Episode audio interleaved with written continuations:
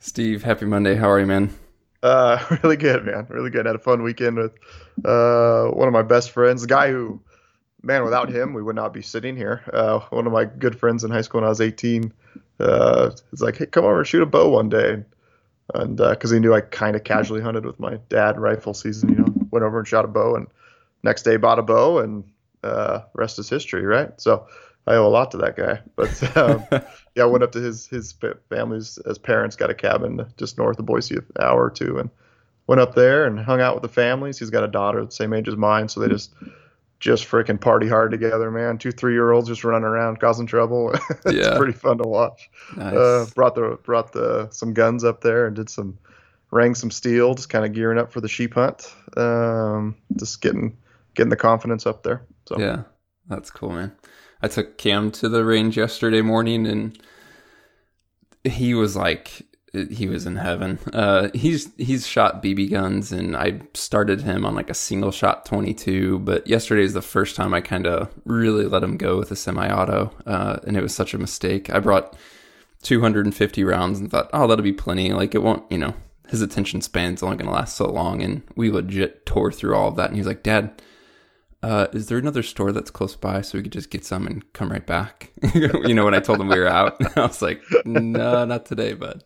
Uh, uh, that's so cool. right. Yeah. But yeah, good weekend for sure, man. Um, I was like totally jazzed to talk with you this morning, make it the last Monday minute before your trip, yada, yada, yada. You're going to Alaska to hunt sheep.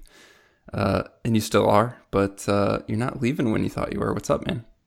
Yeah, I mean, this is literally as random, or yeah, last minute here, but got home yesterday, got back into cell phone service, and message from the outfitter that one of his guides broke his leg or something, broke a leg or an ankle. I can't remember what he said.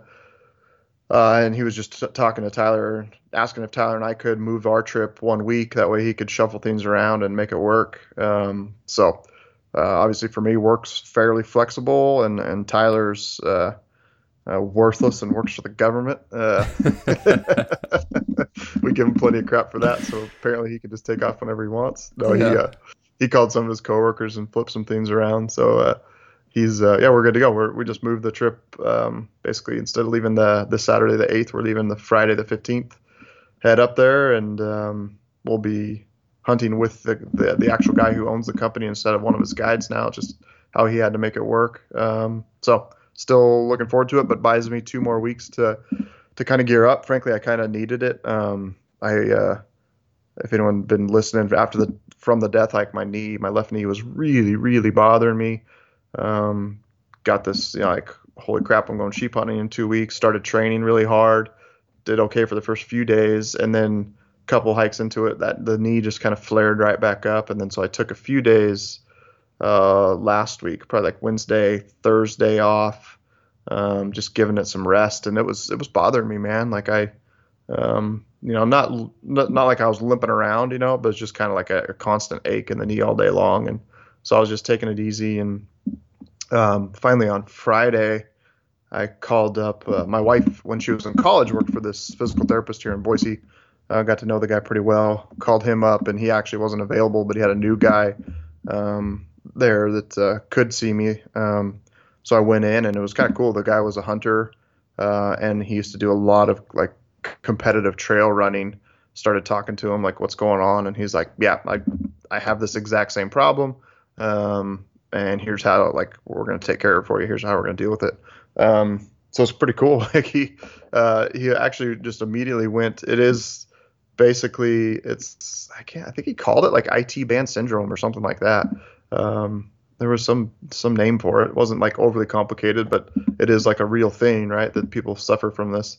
Um, and uh, is uh, basically he went right to my hip, right? Did no work at all on my knee, no work at all on the IT band. Just went right up to the hip and was and really just kind of like putting pressure with his thumbs in there and manipulating and kind of loosening up that where the the IT band and there's some different stuff that connects up there into the hip, um, really on the on the back and front side. Um, and then we went and uh, um, he did a little bit of uh, I can't remember what they call it. It's like scraping down the IT band. Mm-hmm. Um, take this like kind of sharp plastic or metal edge and they just like scrape it and I think they're trying to align the fascia up with that Um, but literally did that and then and then got a foam roller and he showed me like the exact technique to kind of roll out on the foam. And then the one workout that he said is like if you just do this, you know, four days a week leading the the four weeks up to a hunt, uh, up to any big physical thing. He's like as long as I do this, this is what works for me. And I, he said I've had zero problems in the last like three, four years. So, but it's literally, um, he called it the Jane Fonda. like you, you lay on your side, um, up against a wall, just so you're like nice and square to the wall. So your back and your butt is against the wall, and then you literally take your, um, take your leg, your, you know, say it's my my left side, so my right side's on the ground, to point, kind of point your toe down a little bit, and then literally just raise and lower your leg like 20 times and like after like 10 my that muscles like back there um, kind of the backside of the hip is is working so hard on me that it starts to like cramp up you know hmm. um, so yeah it's interesting so i literally that we did that thing the next day um,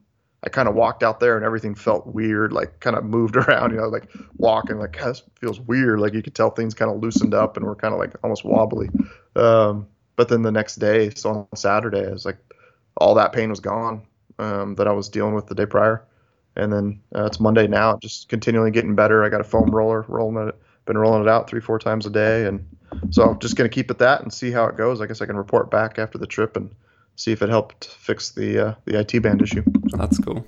Yeah, I'd, we had mentioned last week that we had a lot of feedback from when uh, you had mentioned IT band issues from the death hike, and it was cool. We heard from a few PTs and some high level guys actually, and uh, everything you just said there confirms what some of that feedback was from those PTs. Of it's probably not the IT band itself; it's like some sort of you know issue at the hip, misalignment, etc. And so uh, all their advice, just from what they had heard you described, aligns with everything you just mentioned there. So that's cool to hear. Sounds like it, you know, with some confirmation and obviously experience, now you're definitely on the right track. That's cool. Yeah, yeah, it was interesting, man. Like I, like you know, I felt like the the hip felt totally fine, right? But he started like pushing his thumb into like where those joint or the tendons connect or whatever the heck's going on there. Holy crap, dude! I was like in tears. Like it hurt.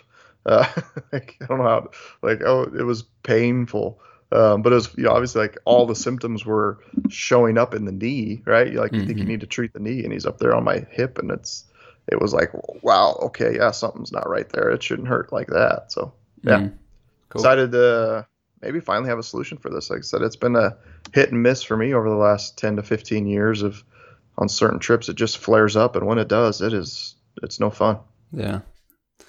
We had some questions actually. You had uh, mentioned when we talked about the sheep hunt coming up last minute, and you basically at that point had 10, 12 days, whatever it was, and you said you're going to put together a you know a crunch time training plan to get in sheep shape as quick as you could. Um, yeah. And as as you said, it's not like you were starting from a bad place by any means. I don't think you can go from couch to sheep shape in ten days. But what were you focusing on, um, particularly aside from the the knee issue, the IT band issue, just from a training perspective? Guys are wanting to know like what did that ten day or twelve day plan look like for you?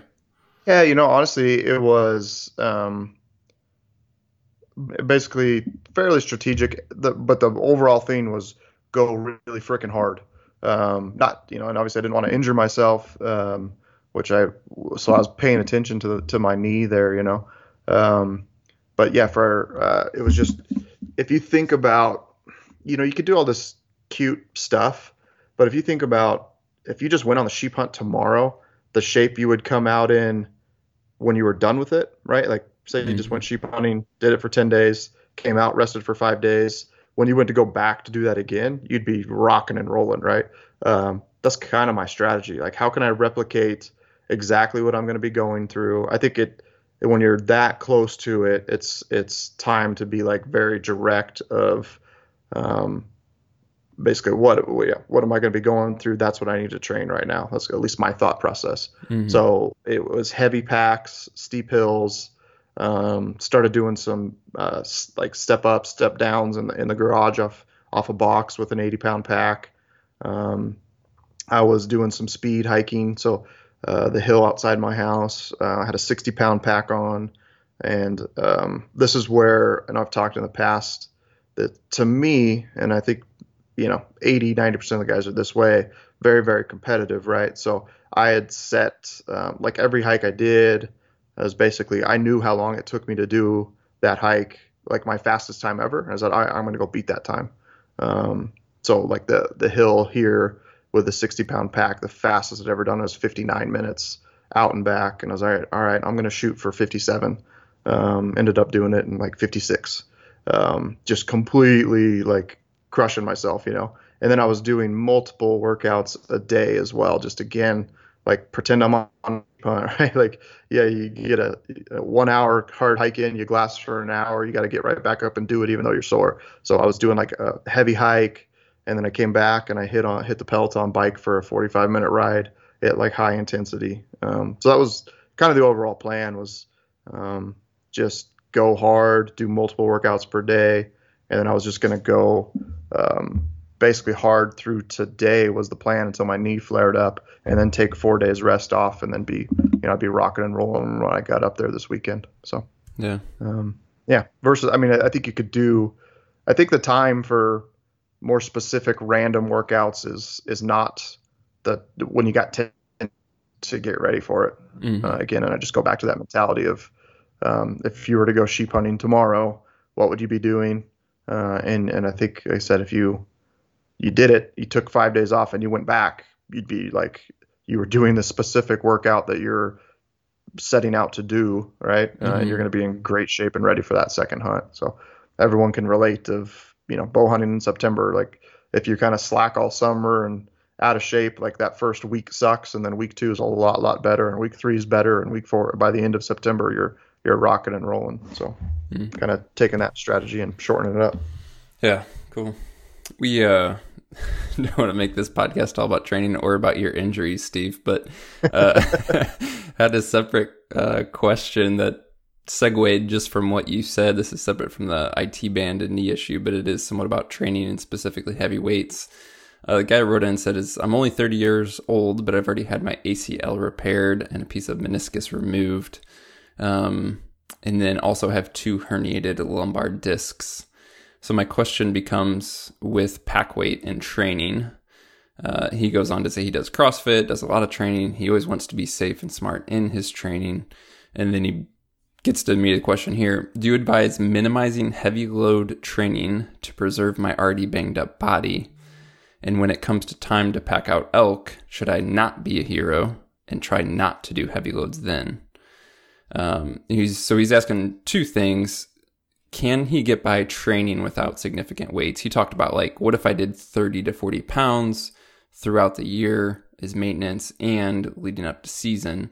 And then when it t- comes time to packing out elk, should I not do, you know, he's basically saying 70 plus pounds. Again, we don't know his exact condition. We're not doctors, etc. But, you know, he has some back issues. You've had back issues, etc. So just maybe hit on some of those points of, you know, how how do you balance training with heavy weight or even packing heavy weight in the field and not beating yourself up, especially when you've already had back issues and things like that?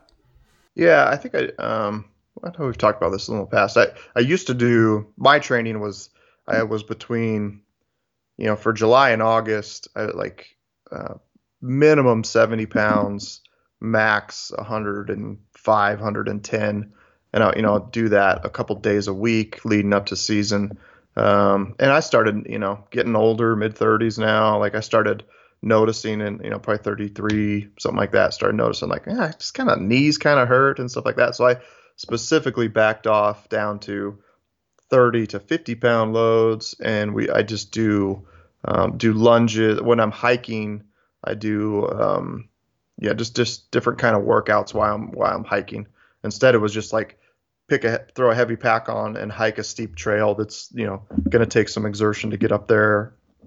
And then when also when I was coming back down, um, I was like very deliberate and slow in my steps. Just you know, it's like when you're weightlifting, right? You just like really good form and doing the movement slow versus like just you know just having good form basically. When I was going downhill, I would do that just to make sure I was really kind of hitting my quads and and um, just working that out. But again, I started started feeling, you know, getting old from that. Uh, so I lightened it up, and now I'm I just do lunges and do these weird like kind of just random workouts I made, I guess. So one where I like kick my, um, I take a step and kick, say, I kick my right leg up to my butt, uh, and then I do like a calf raise with my left leg, and then I go down really, really slowly uh, with my right leg back to the ground. And dude, man, after you do like, you got 50 pound pack on and you do 20 of those, like you're, you're working out. So um, I would still, you can't replace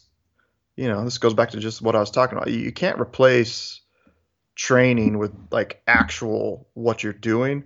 Um, so I don't think there's anything you can do that can fully replicate throwing 100 pounds in your pack and hiking up a hill and down a hill. So I'd still recommend, even for him, like figure out what okay, 75 pounds is his max load.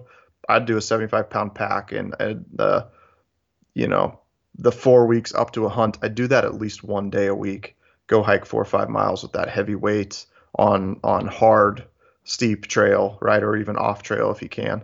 Um, because you just can't like you can't prepare yourself for that other than just doing it, in my opinion, not fully. So, um, but I would minimize that. I said maybe just do it one day a week, and and your body's got to get used to, um, you know, that when the the first say I've taken a break from throwing 100 pounds in the pack, um, it's just a lot of pressure that you're putting on on your hips and your, and your shoulders with that pack, um, and you just can't replace or uh, the the first time you do it, if putting physical fitness aside, the first time versus the fifth and sixth time you do that, um, the fifth and sixth time is just going to start to feel better. It's almost like you're I don't know how to describe it, but it's uh, if you just jumped on a bike seat for the first time in a long time, right? Like your your ass is kind of sore, uh, but by the fifth or sixth time, it's not. Um, it's kind of the same with wearing a, a, pack with heavy weight. Like you're just going to be a little tender in some spots that first time. Uh, I don't know if it's like you're kind of developing calluses or those muscles are getting used to kind of carrying that weight. Um, but you're definitely going to feel, you know, it's going to get easier the more you do it. So highly recommend you, you do those heavy packs, your max weight for, for the, you know, four weeks leading up to a hunt. Yeah. And we, I mean, um, we reposted this episode this summer, not too long ago, that How to Hike Heavy um, interview that we did a few years back, and then again just reposted here recently. I mean, I can't recommend that one enough just to think through all those things um, and really, you know, he talks in there about scaling and you know sometimes you're scaling by adding weight sometimes you're doing it by adding distance sometimes you're doing it by adding intensity or speed and i think you need all the above um, i generally break it down in terms of do most of my training at 40 to 60 pounds. Uh, I would say year round. You know, that's kind of like my maintenance, right? Is just hiking within that weight range. Um, and then as you get closer to closer to season, I'm going to do more in that 60 to 80, and then occasionally add in that 80 plus, that 80 to 100 or what have you. Um, and I think that type of strategy and being pretty strategic with that, both in terms of uh, distance and then also recovery on the backside of those really heavy workouts is going to pay dividends. But I mean, it, it comes back to someone listening to your body and figuring out. But I think it's important to try and keep that base too, right? Like don't don't not put a pack on uh, with weight for eight months out of the year and then just you know yeah. try and become a hero all of a sudden like that maintenance even if it's once a week um, you know find excuses and just make a plan to get out in the off season and throw, even if it's just 40 pounds in the pack and hike. Yeah, that's like, say, like I think it was last Saturday. Um, you know, there was just no excuses. I had basically kind of had both kids for part of the day. Um, so I did a hike first thing in the morning, and I was trying to do like three workouts during the day.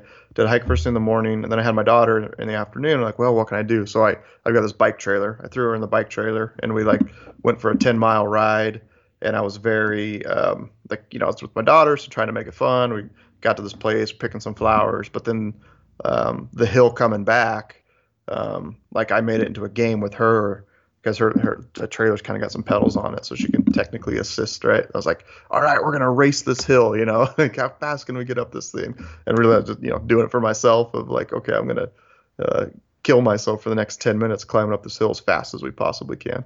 Um, and then that afternoon, my wife and my daughter took off to grandma's house and I had my son. So I then like, all right, I put, put uh, Joey in the backpack and we went for a four mile hike.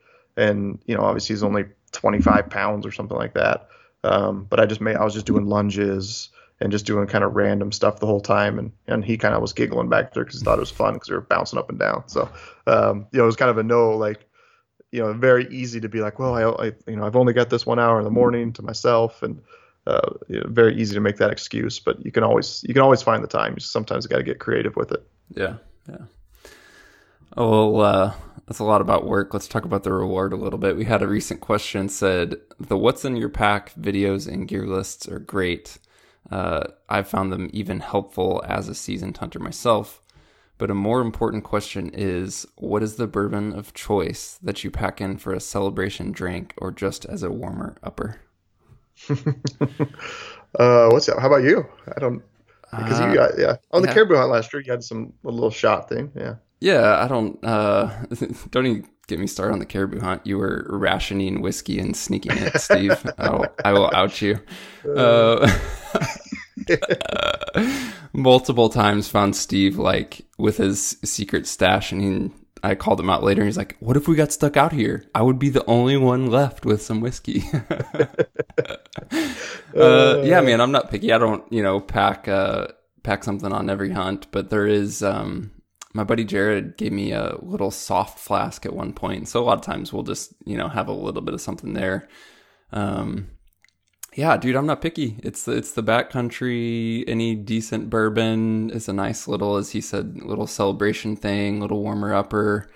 Um, it's always fun to mix it up. I mean, one of my, uh, you know, one of my like go tos in general um, would be like Four Roses small batch at home. That's good stuff. Um, I like some of the uh, Knob Creek stuff, like Knob Creek single barrels, super good. But I'm always up for trying something. That's for sure. Yeah, I don't I don't pack whiskey on a consistent basis.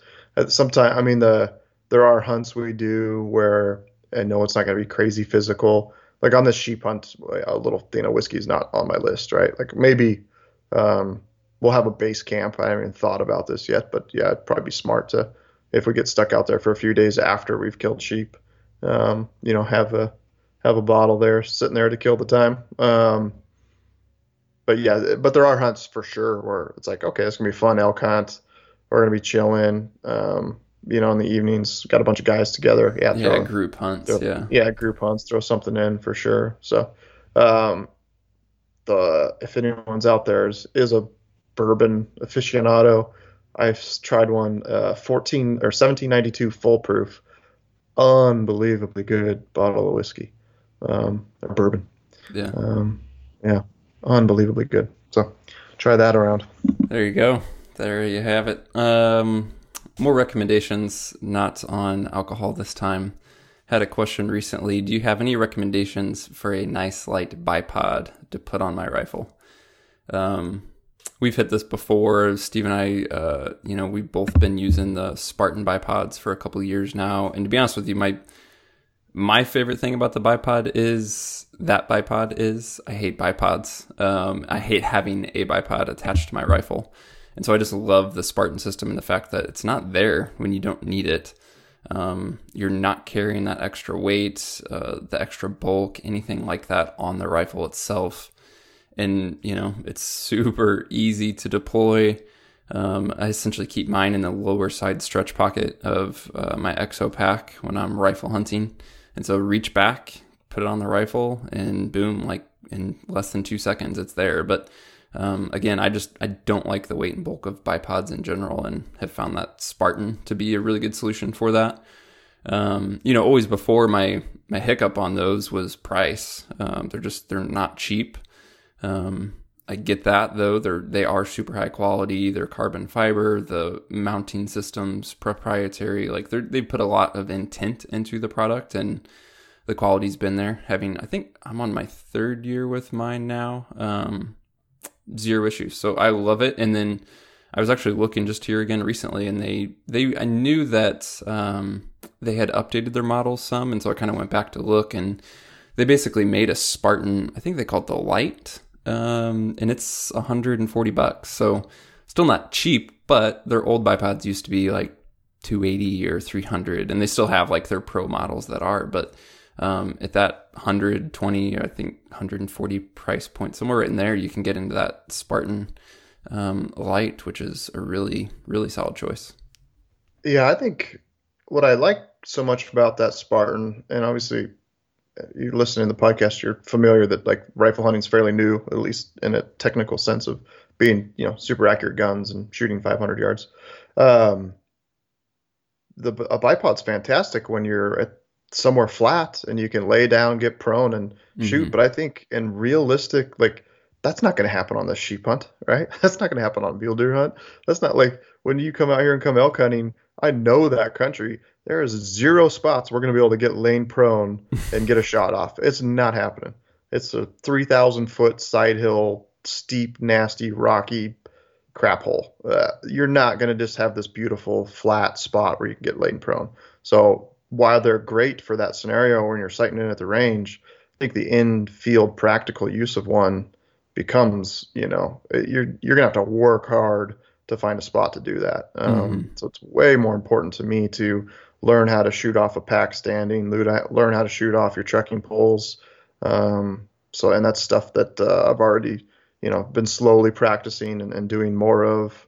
I was doing some of that this weekend. Uh, so when I was up shooting, so yeah. Um, because that's that's the realistic in the field scenario. And yeah, and you you know I'd go from laying prone perfectly to like I could shoot really good groups with my gun out to 600 yards, but you do that and like it's you know your range gets cut down to 300 in a in a hurry. Mm-hmm. Um, when you're talking about shooting steep country, you know, resting your gun on on a rock as it's pointing at a 30 degree angle uphill.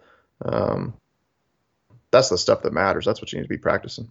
Yeah, I mean, you had a a, a picture perfect scenario on the caribou hunt uh, last yeah. year, Steve, to use that bipod, but that's you know that's yeah. not normal country for what a lot of guys are doing. Um, yeah, I mean, yeah. shooting sticks, shooting off that's really important.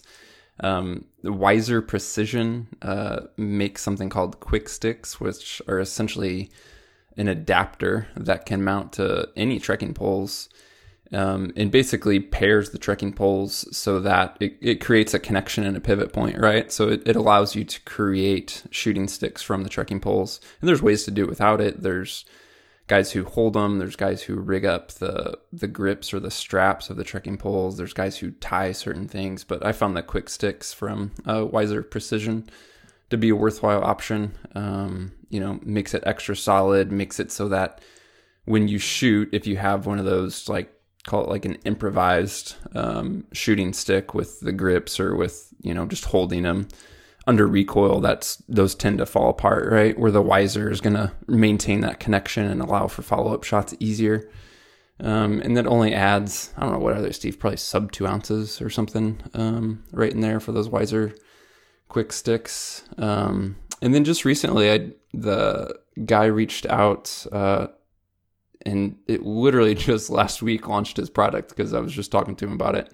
Um, and I'm going to check some out, but a company called Tricer USA, I think that's the website as well. T R I C E R Tricer USA, and he has um, some man outside the box solutions for sure, both for shooting sticks as well as essentially tripod replacements um, hmm. using trekking poles.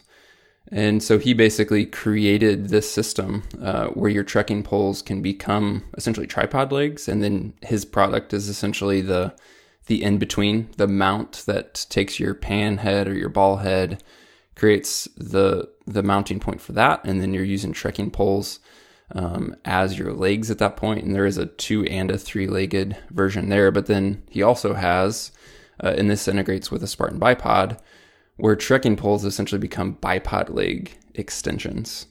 Um, and so you're essentially, again, you go to having to shoot from a kneeling position or a seated position, something like that. Your trekking poles are then interfacing um, using his product with the Spartan bipod to then create that kneeling height um, type solution. So I literally just just launched his company. I just talked to him. Um, so I'm super curious about that. But if you guys want to go check that up, that stuff out, it's uh, Tricer, T R I C E R. Um, interesting stuff there for sure. Um, one more weapon question, um, and this is specific to exo packs. We can keep it general as well. Uh, a guy wrote and said, What's your preferred method to strap a bow onto your exo packs? Do you suggest any additional retention system, such as the bow spider? And is your bow carrier, and he's talking about the Exo Mountain Gear bow carrier accessory, is the Exo bow carrier required to use or strap a bow onto the pack? Gotcha. Um, yeah, yeah. I, whenever a customer calls in and, and, they're going, we're going through accessories. Um, the the bow carrier, I just say, hey, it's a it's a glorified cam protector. Uh, its job is not holding the bow to the pack; it's just keeping the cam from, uh, you know, any. Basically, when you strap the bow to the pack, it's longer than the pack is, uh, and so unless you stick it up really really high, where it's you know two feet above your head, the cam's hanging down low, and so if you're uh, riding a horse, sitting on a saddle, riding a motorcycle. You're just hunting rocky country where you got the bow strapped to the pack and you want to sit down to glass. Um, that's where the bow carrier is really handy, right? You're still using the two compression straps on the back of the bag to hold it to the pack. Um, so to me, it's um, there, we don't have a quick access system. There, I've never seen a system that I really like that much. Um, you know, a bow's just got so many kind of parts and pieces hanging out and quivers and stabilizers that it's hard to to functionally like get off of a pack quickly.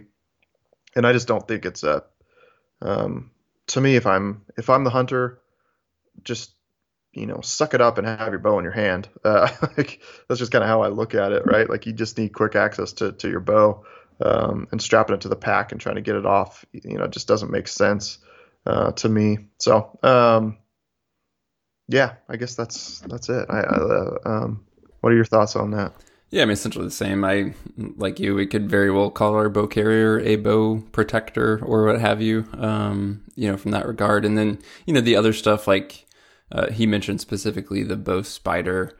Uh, I've got buddies that use those and things like that. It, to me, it's just one of the. I'm I'm just like you, Steve. Like more of the mindset of essentially I'm I want my bow in my hand if I'm hunting. And if I'm not hunting, that's a different story. I don't need quick access. I will secure it using the built-in compression straps on the face of the pack, and it's back there and it's solid and it's good to go. Um, but if there's any chance of shot opportunities, I just want my bow in my hand. And even something that's quote unquote quick access is typically more movement or time or noise or complication that I want to deal with uh, in a potential situation. Yeah, that's my thoughts exactly. So, cool. That's a wrap for this Monday Minute, guys. Um, as always, if you have any questions, anything like that for the show, shoot us an email to podcast at exomountaingear.com. Uh, we'd be happy to chat through that, whether it's a gear question, hunting question. As we've said before, there are no stupid questions. So if there's just something you've been wondering about, let us know. Uh, and Steve, I mean, I was gonna cap this one off by saying we'll see you in a couple weeks or something because you're gonna be in Alaska next week. But we got an extra week with you, so yeah, we'll have another Monday minute with you next week, man. Sounds good. All right, see you guys. Thanks for tuning in.